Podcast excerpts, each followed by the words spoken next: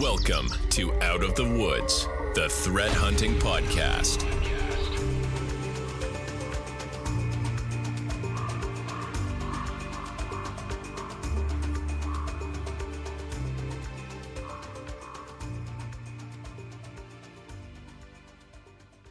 Hey everyone, and welcome to another edition of the Out of the Woods Threat Hunting Podcast. This is Scott Poley, and today is a special edition where we get to have an in depth conversation with one of my friends here, our guest, Christine Pierce, or Major Pierce. Hello, everyone. It, I'm Major Christine Pierce, and I'm glad to be here for the podcast today. So, something I like to do, like I'll kind of give a brief introduction of how I know Major Pierce, um, but then I'll let her describe kind of her background and how she got into where she's at now um, and why cyber and things like that. But I actually had the honor of working with Major Pierce and her team. Um, she's with the PA National Guard doing some cyber exercises. Um, so I've done those for I think five or six years in a row. It was a pretty good running. Um, had a great time, learned a lot. Um, we learned a lot from each other, I think, as well. Um, and so nothing but positive experiences from there. But uh, yeah, I'll I'll kick it over to you to kind of talk about kind of what you got you into cyber, uh, why you kind of picked the path you went, and um, yeah. Okay. Well, thank you. So I did not choose cyber. The Army chose it for me. it was nothing that I never ever considered. You know, when I was going through, even going through college, I was a criminal justice major in college. And all through my childhood, all through college, I was determined that when I graduated, I was going to law school and I was going to be a lawyer.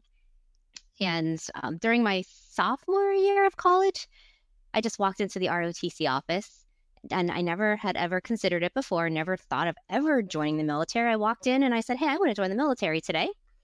And they looked at me like, Are you sure you want to join the military? I'm like, Yep, sign me up, sign me up right now. So I signed up. I didn't know what I was signed up for. Um, I signed up for active duty, apparently. Mm-hmm. And so two two days later, it was September 11th. Oh, so wow. I'm like, I don't know what I just did, but okay, sure. So I finished my two years of college, graduated, got commissioned, and you know when you go through the military process to choose a job career path, you go you get to choose. They they you think you get to choose. And I picked military intelligence, I picked military police, I picked everything but cyber. So when I when I got the accessions packet back and they're like, okay, Lieutenant Pierce at the time, you're gonna be a signal officer. And I'm like, what even is that? That wasn't even one of my choices. So off I went to signal school. And that was kind of how I got started in the communications and IT field. And then from there, it's just developed 20 years later. I'm still here and I'm doing cyber now and um and I love it. So I'm I'm glad that, you know, it was something that I never would have thought of, but I, it got chosen for me and and it's a profession that I love and that I know that we are, you know, doing a lot of great things in this field mm-hmm. to keep moving forward. No, I think it's interesting that you were chosen to go into cyber and you didn't really know what that was even when you were looking at options. I think that's something we see as far as a deficit for talent is people coming out of high school or people like they don't really know what the field is other than it kind of sounds sexy now when people talk about hacking and things like that. Um, but it's not uh, something that people are really fully aware of all the different components to go into that which kind of brings me to one of my next questions. Um, and I I kind of learned a lot about it. It's kind of been a while since I've talked to folks on different teams. Um, but I was introduced that there was different components and team types, right, in the military as far as like their roles and responsibilities and things like that. And I was wondering if you can kind of uh, lightly break down some what are those cyber components of the type of teams and their responsibilities per se. Sure. So the team that I'm on is a defensive cyber operations element, and we we're very small, and we are focused on mostly vulnerability centric. So our teams are going out. We are trying to identify vulnerabilities in our customer networks, and then helping that customer remediate those vulnerabilities. There's other types of teams out there. They're called cyber protection teams, and they're more threat hunting, threat focused and mm-hmm. they're the ones that are out there on the hunt. They're looking for those indicators of compromise, very much intelligence driven operations. And then they'll pass it off once they do their part, they'll pass it off to the next type of team, who maybe be the defense team or uh, the remediation team. Um, so they're the two main types of cyber teams that we have in the Army. The Air Force has uh, a variety of teams as well. And um, there's also in our um, tactical communications, we're starting to implement smaller pockets of cyber teams that are focused on more of that electronic warfare. And okay. um, commun- yeah, so we each division now and each brigade has like a small little cyber team that they call it that are focused on EW, electronic warfare, and surveillance and kind of jamming communications and using the cyber components in the tactical world in all of the vehicles to try to uh, use that to their advantage against the enemy. So all different kinds of cyber, whether it's um, in the tactical world on the battlefield, whether it's you know us, you know the the penetration testers, the the defenders, and then the threat hunters. So we have all kinds of cyber going on right now in the military. We, it's hard to keep straight. Right. I know. That's why I, I, remember some of the teams you mentioned, and even then I was like, I can't remember the acronyms because you know the military is full of acronyms for the name of the teams, right? Um. So yeah, that's uh that's the part I thought was really cool too, working with the different teams and understand their capabilities. And yeah, I, I know in those exercises there's a lot of joint work, right, between mm-hmm. Air Force, Navy, and Army, and so forth. So in the professional team aspect, is there still joint work or do you guys still kind of break off by branch? Oh, no, we are fully joint now. So even um, Cyber Shield this year coming up, we started planning already. We've got Coast Guard, we've got Space Force, we've got Marines, we've got Navy, and we've got Army and Air Force. We have all services that now come to a lot of our cyber exercises. And we're also bringing in a lot of international partners. So this will be the second oh, Cyber Shield this year, where um, we're going to have our state partner, state partner partners, I guess you call them. So we had like Ukraine last year, Georgia, Armenia, Israel. So um, we're bringing Lithuania this year for the Pennsylvania team. So in a joint capacity, uh, a lot of times the Army will work side by side with the Air Force team because we um, it, we do that in the real world. So if there's a real cyber mission and an incident, then it's going to be a full force of folks coming together to have to respond. So we train that way. So we are very close with our Air Force counterparts in Pennsylvania. We don't have Coast Guard or Navy, but um, we have been our Lithuania partners as well that we're very close to train with. So constantly training and working and um, very much a joint operation currently. Yeah, very cool. Um, yeah, I always think it's interesting because I, I know you guys get similar training, but there is some niche training in the different branches and seeing you guys come together, I think there's a great learning opportunities for sure. Oh, so yeah. We uh, actually have two two joint teams right now in Lithuania because I'm the only one oh. who stayed back to for elections. I had to do elections security. The uh, election day was Tuesday in Pennsylvania. So I stayed back to work elections and let my whole team go to Lithuania to do a cyber exercise there. And we brought Air Force and Army, and we have one Air Force Army team that's working with Ukraine. And then we have another Air Force Army team that's working with Ignitis, which is one of the electrical companies in Lithuania. And they're doing a red team, blue team exercise. So, oh, very cool. Yep. Yeah.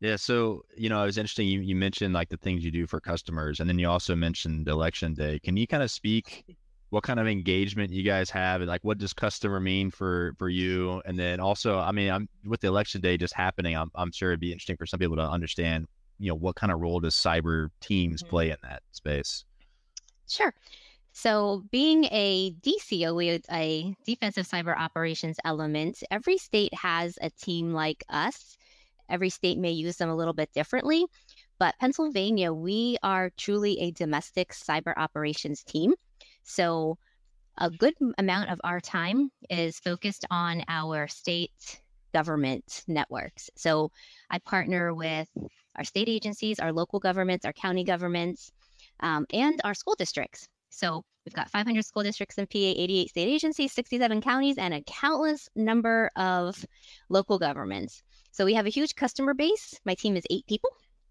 So, it's awesome. Um, but some of the things that we do we just finished our 50th pen test for Oh, our customers. So we've been doing a lot of that. It's become a lot of cyber insurance companies are now requiring their providers or their customers to have uh, security assessments done in order for them to keep their insurance coverage at the premium that they want so it doesn't get bumped up. So that's where we come in. We've been getting a lot of calls um, to do security assessments, vulnerability assessments, pen tests. We also do red team engagements, which are really fun for us. But um, we are because we are a federal team and we're a you know a, a Title 32 team. We can only spend you know a portion of our time doing state operations because you can't mix federal money with state money. So Right. we do one one assessment a month, which uh, legally we're only allowed to do. And currently, I am booked out with assessments until April of 2025. And I have Wow. 20, 29 customers on the wait list who don't even have a date yet, which would put us out to summer like 2028 to get all of those done. And I Mhm. still get calls every day to get people added to the wait list. And we're trying to add critical infrastructure. So our, you know, our local water treatment facilities, our local um, utilities. So Mhm. we um actually just got legislation passed in Pennsylvania to stand up a state cyber assessment team, which would consist of a lot of our folks, but in a different status, so Okay. that we can do assessments 24 7 um, using state money. And then we won't, you know, go to jail because we're crossing budget, money lines. It's always Right. a always a fight, a struggle. And then Yes. election security. Um, so that's one of the things that we have been adamantly doing with Pennsylvania Department of State, the Office of Administration, the Governor's Office of Homeland Security since the 2016 election. Mhm. Big one back then. Um, so every election, we are on the election day, we're kind of in a standby status.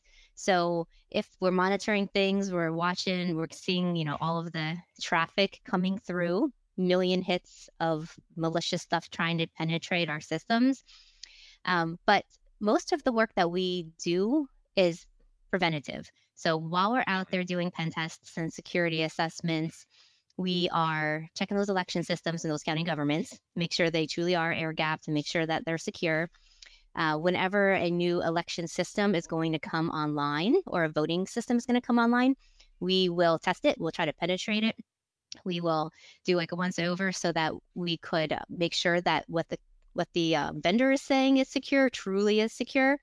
And then we also do a lot of uh, pen testing with our Department of State to check the home base, to check their systems before any major election. So a little bit of a little bit of everything, but then uh, election days actually are e- easy part of our job because we're just kind of in autopilot and just praying that nothing goes wrong. Yeah, I feel like that's what the security pro- professionals state, right? Every time you're done with something, is like, all right, I've done enough. Like, like kind of Yeah. just wait, pause. yes. So, um, I know you guys have done some overseas work, and I know it's interesting when people talk about cyber in the military, right? Uh, like it might not be like people don't look at it as deployable potentially, right? Um, but I know you guys still go overseas and you kind of have partnerships and stuff like that. Can you Mhm. kind of speak to those engagements and what that really means when you go overseas or travel outside the country for cyber stuff? Sure. So from the Army side, I think I've been to Lithuania 25 times now on cyber missions, and my team almost just as much. And a lot of what we're doing in the Baltic region, um, obviously their location is always a little bit, you know, where they've they've got Big Brother always poking at them. Right. So they're always a under they're always a there's always a threat there for them. So we try to come in and help them o- increase their overall cybersecurity posture, not only in Lithuania, but in the whole Baltic region. So we work with all the Baltic countries. Um, and we've worked on with we've worked at their elections as well, their presidential election in 2018. We were there for three weeks, just kind of watching things, monitoring things, kind of the same stuff that we do back home for our own elections.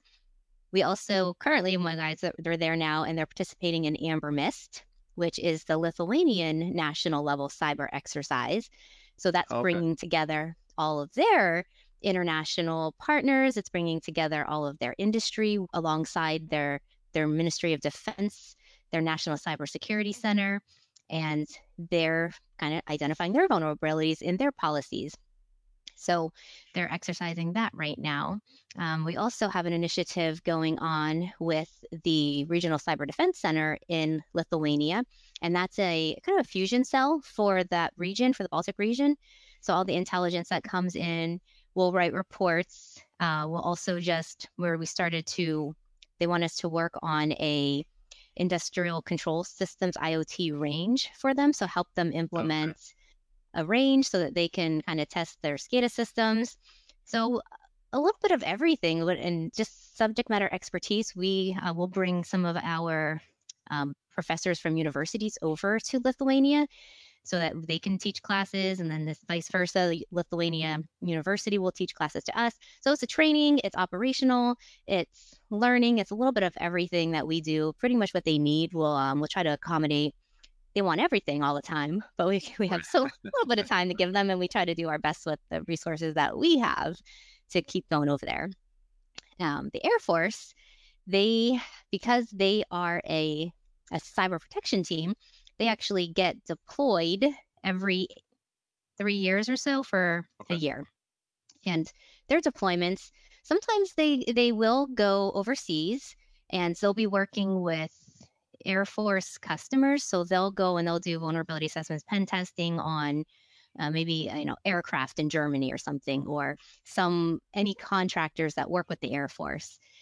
A lot of times when they deploy, they'll deploy right to their home station. So they'll sit in front of their computers in their office in a deployed status for a year, working with a customer that they get assigned to from big DoD, Air Force, mm-hmm. and then that's that's kind of how they deploy. It's a little bit different than how we do it, but uh, yeah. we, but it works. So I mean, you still get to see the world, right? oh, oh yes, yes. I, I, I still am traveling at least like at least one week out of the entire every month, sometimes two. And then looking at my calendar over the next year, there's some months where I'm gone for three weeks out of the year doing oh, wow. all kinds of things. So, yep, we're all over the place still. So with some of those engagements, and and I'm not looking at like do we think we do cyber better than other countries, but more along the lines of working with the Baltic states or Lithuania, is their approach to cyber similar to our approach, or do they kind of look at cyber and try to solve it in different ways? No, I mean, they really look to the US for a lot of guidance, and they also look to us for being a standard. So they they actually do a lot of the same things. Like their Amber Mist exercise that they're doing now is almost exactly how we do like a cyber shield. Mm-hmm. So they even like down to the same documents that we use to train for because we pass a lot of that stuff to our partners. Okay. But um and they work with their industry partners as well. Maybe their relationships aren't as strong yet because they're getting there. They've only been an independent country for 30 years, so they're still kind of new to just independence. So there's just getting you know the trust built with their um, critical infrastructure partners, with their governments, with their um, it, civilians. So they they really have come a long way. We started working with them back in 2014, mm-hmm. and I have seen so much progress from the first time I went to the Baltic region until now. Like I remember just going there and I'd be sitting in a room with a bunch of Lithuanians and Latvians and Estonians, and no one would talk to each other. They'd all talk amongst themselves in their own language to who they knew, but they wouldn't cross talk to any other country, and they certainly weren't going to talk to the U.S. Right. So now they're all talking. They share information. They they're so close to each other, so they need to be able to to lean on each other if right. in a big cyber incident. So now they're actually working together as as a Baltic region and not just individual countries. So I've seen a lot of progress over there. So it warms my heart to see all the stuff that we, you know, not saying that we've done it all, but we were there to kind of see through yeah, see, the, the progress. Yes. Very cool. So you you touched on you had like eight person team. Is that correct? Yeah. Yes. Small. So is that is that fully you know, do you have room? Like you don't have seats filled. I'm wondering if you have a deficit as far as the size of your team, like the rest of the world sees in the cyber career, right? Where you just you have more seats, you just can't fill them. Uh, we we have the opposite problem because we have okay. so many people that want to be a part of cyber, and we don't have enough positions. So Okay. it's been one of my initiatives to keep building cyber force structure in Pennsylvania. And it Mhm. really it's because of where we are located. We have Virginia, who has a cyber brigade. Mhm. So they've got a lot of force structure. We have Maryland, who has a cyber protection team. We have New Jersey and New York, and all of those states have more cyber force structure for the Army than Pennsylvania does. So when you look across the United States and when National Guard Bureau and DoD is looking, they're like, oh, there's that East Coast. They have so much cyber force structure. Uh. they don't need anymore. So we don't get it. And I fight for it. But so we lose a lot of people. So a lot of people that want a cyber position, they'll go to another state locally because they can drive to Virginia for drill or whatever. So I'm still fighting, and I do every day to try to get more force structure because I don't like seeing our cyber talent leave Pennsylvania to go somewhere else because there's nowhere for them to go. Well, I know one of the um when people ask me what's the best way to break into cyber or if they want to become like really super specialized in certain things. And I know I, I kind of have I've talked before on this podcast and other times with folks just about academia and some of the hurdles there as far as growing out your skill sets versus um, learning things on your own. And I still think the military has a great path if if the military is, seems right for you as far as the training you get and kind of the way they structure everything to make you a you know an asset as far as part of a cyber force and you actually get to see real world things understand real world things different than you might if you went through some other i was wondering if you can kind of speak to the caliber of where the training is or where it was and how it's grown to where it is today or any of that kind of stuff as far as going cyber and military Sure. Uh, so I have a master's in cybersecurity, and I can't even tell you like how much, like, if that really means anything because the train, and I won't say where I got it from. I got it from a you know a pretty prestigious university, but the training and and the four years that I spent or three years that I spent in getting the master's was nothing compared to the training that I get in the military, and we we truly are forced sometimes to we we I think we've spent a majority of our time just training. You're train, train, train, train, train, and it's really it's really good training. So SANS Institute is one of our training organizations, and all cyber professionals in the military have to go through Fort Gordon, Georgia, to do their cyber training. And SANS Institute is the contracted vendor to provide all the cyber training for the military. So our cyber training is pretty much industry standard from a certification standpoint. And then when we are out there doing real world missions, there there really isn't any other organization probably that I can think of where you can build a, a relationship with a customer and they're going to let you come in and hack their network and they're just just because you want to train so that's the best way that I train my team is be like, hey, county government, I have the cyber team and we need some training. Can we come and hack your network? And they're like, sure, we'll love that. Come on in. So, and that's that's really the the best way that um, that I can train my team is to get them out Right. there, touch the networks, and interact with a customer because you can't get that kind of training in a classroom. You can't get that even on a cyber range or in an exercise where you are dealing with real people in stressful situations trying to figure out a problem that no one understands and you got everybody yelling at you. So that um, you know, I think I don't know of any other organization other than military where you can get that level of training that's not only uh, industry standard but also relevant to the real world to prepare you for going out there and kind of doing this job out in the out in the real world. Yeah, I feel like when you think of like the entry level person going to the military training versus the entry level person coming through other means is a very different caliber of person just based on training and experience. So, um, but yeah, the one of the other things I was curious about too, um, and I know, you know, we've talked about it because I know you've seen where I, where I've worked before and how we've used technology, and and then you know, obviously when you go to government space, technology or what what assets you have available um, to solve some of your or what tools you get to use to solve some of your problems can differ.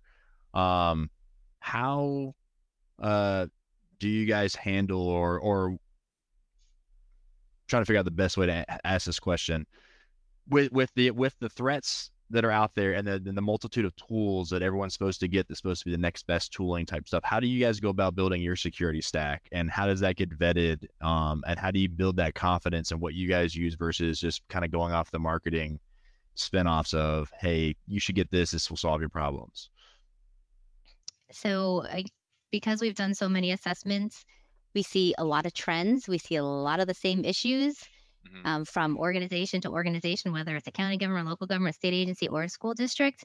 And, you know, the common theme that we're seeing, and it's not even tool related, it's just going back to the basics.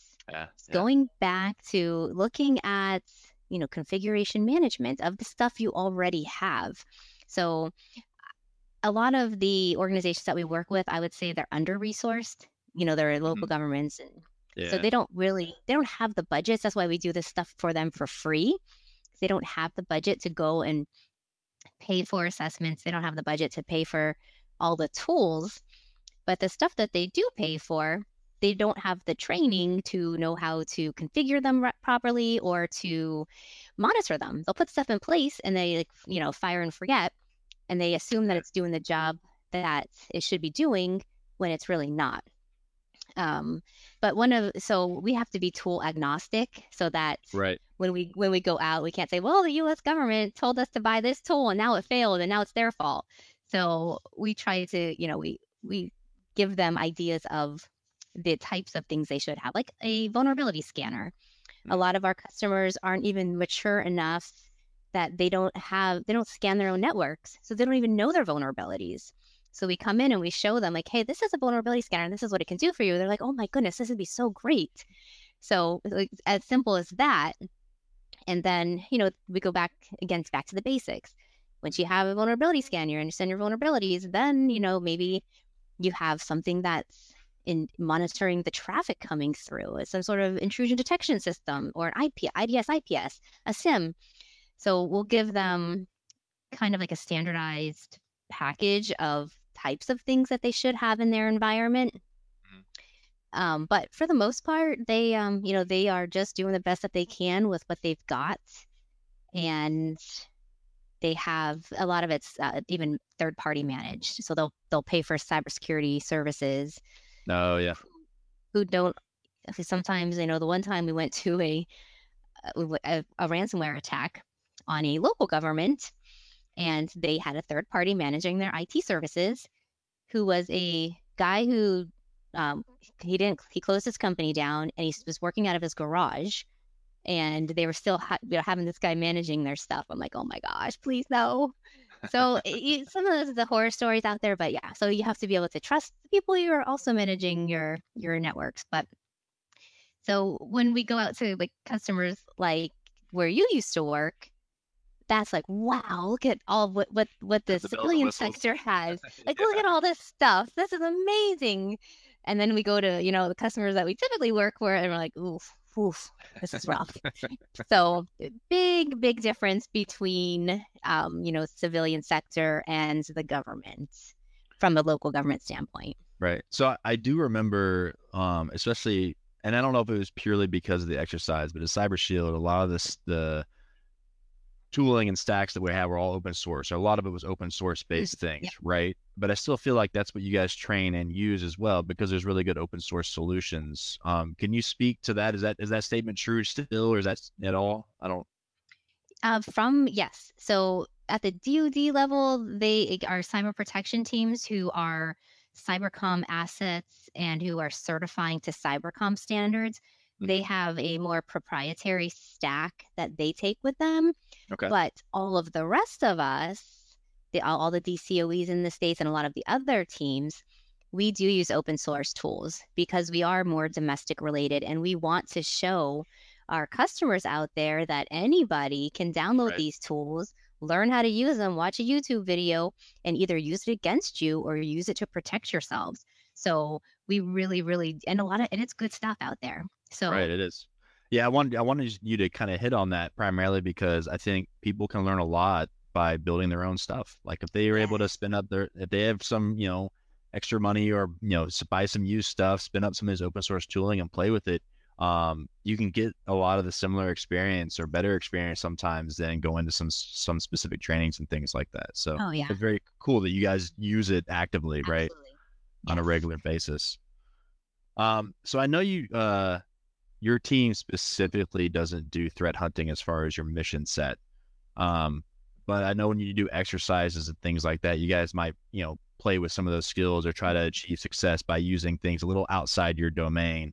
Um, can you speak of any kind of threat hunting um, endeavors you guys have done, even in training exercises, where you've at least been successful, or you or you kind of uh, adopted some of that methodology? Um, I'm, and I guess even even our day-to-day operations, we are doing some level of threat hunting. So we do have intelligence folks as part of our core team, and we really rely on them to do to, to get the latest and greatest. What's what's out there in the in the intelligence community? What are the latest threats? What are those indicators of compromise? That now we can take and look for when we are working on a customer's network. So um, we we definitely are looking for the things that are relevant in the environment and what whatever is we, we're finding in the intelligence community and we get in all kinds of intelligence from all over the place um, as you guys probably do too sometimes yeah. overwhelming. So to keep up with all of that and then to um, try to look for that kind of stuff. So um, we and and exercises yes we are absolutely threat hunting. Um, i'm not sure what if we have like a specific tool that we use to do it or um, I think we just, yeah, I'm not sure how we, uh, that would yeah, be we're very tool agnostic when it comes to that. Yeah. So, you know, I feel like whatever tool you have, you just kind of use the best of your ability for that Right. kind of thing. Yeah. and a lot of it's manual too. So Mhm. sometimes you just have to go back to the basics and look, start looking at things. Um, just go back to like the task manager and see what kind of processes are running. Look for things Right. that look suspicious. But Yeah. yeah, in, in a huge enterprise that would become daunting. Yeah. so I'm trying to think of any last minute questions. Is is there anything from a um like memorable moments, like some exciting things in your career or uh I don't know, like some like things that just pop to mind when you think about what what I've done is really cool or what I saw was really interesting or any of those types of highlights. I'm just kind of curious. So the one that like pops out is sort of recent, probably not this February, but last February. Um, the team and I were doing a red team engagement. So red team engagements, way more involved. Customer is uh, more mature, so they're not our typical customer. They actually, you know, have a lot of cybersecurity and security in place in general.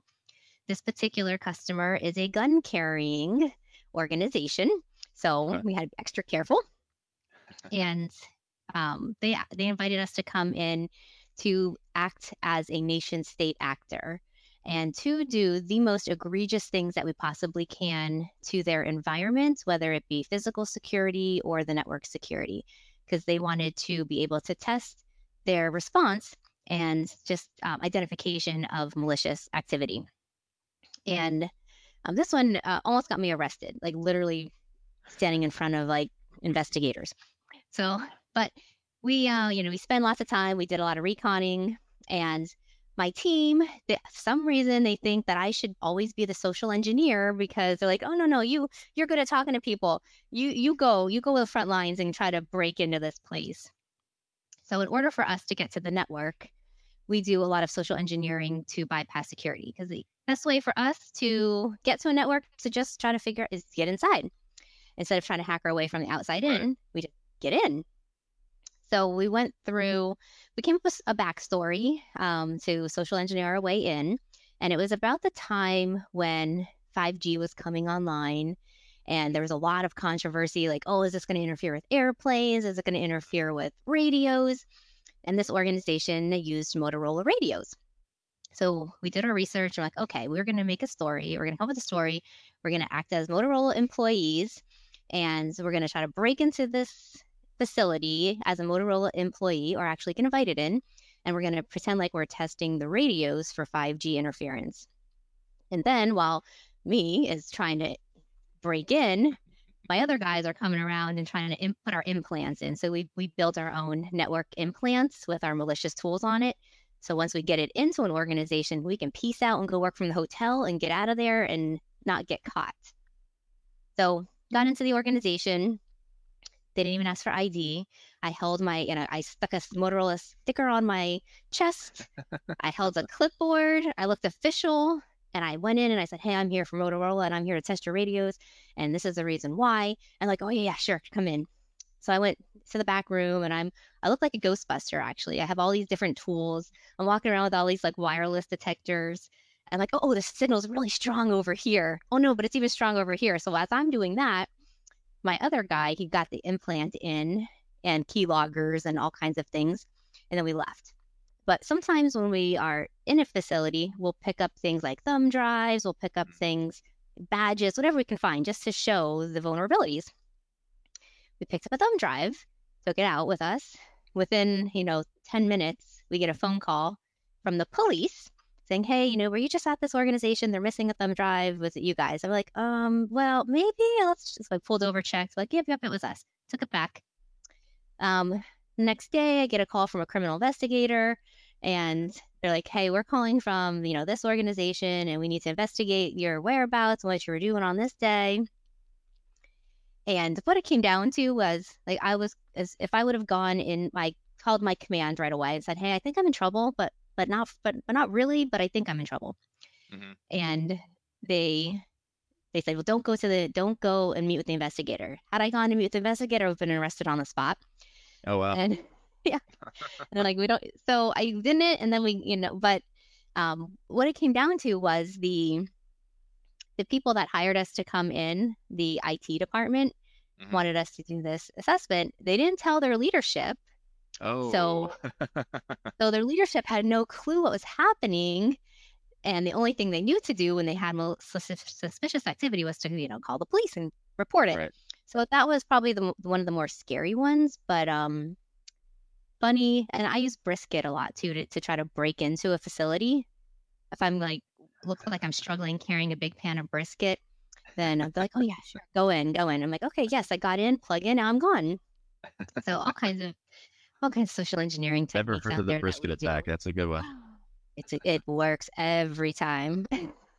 See, I've I've heard of the the women wearing the, like the fake pregnant bellies and then have oh, their hands oh, full. Oh. And so then it's like, oh, and then you can pull the whole pregnancy brain where you're like, oh, yeah. who do you work for? I can't remember, you know, pregnancy brain. It got me. So I'm gonna try that one. but uh, but yeah, I, I, think I I don't know if it's something that you can talk about, but I remember you doing an uh, exercise like with the school where you're able to do like an offensive um with like special operations and you play like the offensive like coordination between oh, cyber oh, yeah. and yeah, that mm-hmm. one. I, I don't remember all the details, but could you kind of talk to that? I thought that was a really, really cool exercise. And I know it was just kind of a test for capability kind of thing. Yeah. So, I mean, we put together different types of like hacking challenges mm-hmm. that we take that we take out to schools to, to train the young kids to be hackers, I guess. I don't know if that's a good thing. but um yes. So we um we'll we will develop offensive defensive capabilities we have kind of like our own little mini range that we have that we built in house so we can do that and then we'll take it out on the road and we'll invite college students even high school students we've done to come in and try to hack their way through wireless networks or whatever it may be and the one that we actually have that we built is if you can hack your way all the way through and get to the industrial control system, which is a missile launch system, it actually fires a Nerf, a Nerf gun missile launcher thing across the room at the opponents. So that one's a lot of fun. um, yeah, we we try to at least get out in the community and and provide training and um, cyber awareness when we're not doing our missions. So we're always out there doing something.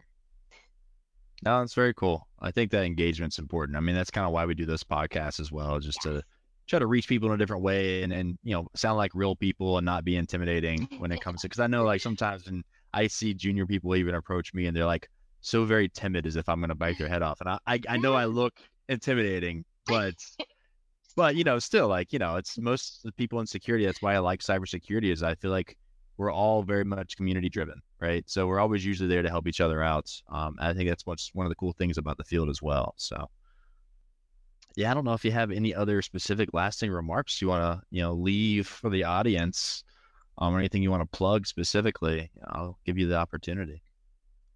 Yeah, I don't. I don't think I have any. I can't really do any plugs without probably getting in trouble now. um, yeah, no, I think um, I think that that was it. I uh, if there's anything else that you want or want to know, I'm Is there a always more than question I should have asked that I did not ask? Hmm. It's like an easy way for me to just like waft it over to you. um, um, I don't think so. I think we covered quite a bit. Yeah, no, I thought this was a great conversation. So I always love kind of catching up and kind of saying how. Yeah. So. And we're we're always uh willing to take you back to come to Cyber Shield with us. They're they're going as a blue team this year, and uh, I'm the deputy OIC now the exercise, so I'm really Well- recruiting. I- I know I've talked internally, and it might be something that would be interesting from where we sit to, to maybe even offer training. We did some black hat training uh, this last year in Vegas. Um, Lee, I you remember Lee Archinal? Oh, of course, yes. Yeah. So he's a teammate of mine as well, but he was a trainer. He was the trainer doing the black hat training. So Mm, he had a lot of fun. He had a, a definitely a life goal for him, which was really cool. Um, Yeah. but yeah, so he's been doing trainings for threat hunting all over the place. So that might be a really fun place to kind of go and exercise some of our training and maybe partner up with some of the Okay. some of the aspects there. So If, if you are definitely interested, just let me know because I. I, I I know the decision makers now. I'm part of that team, so I can I can influence things. perfect.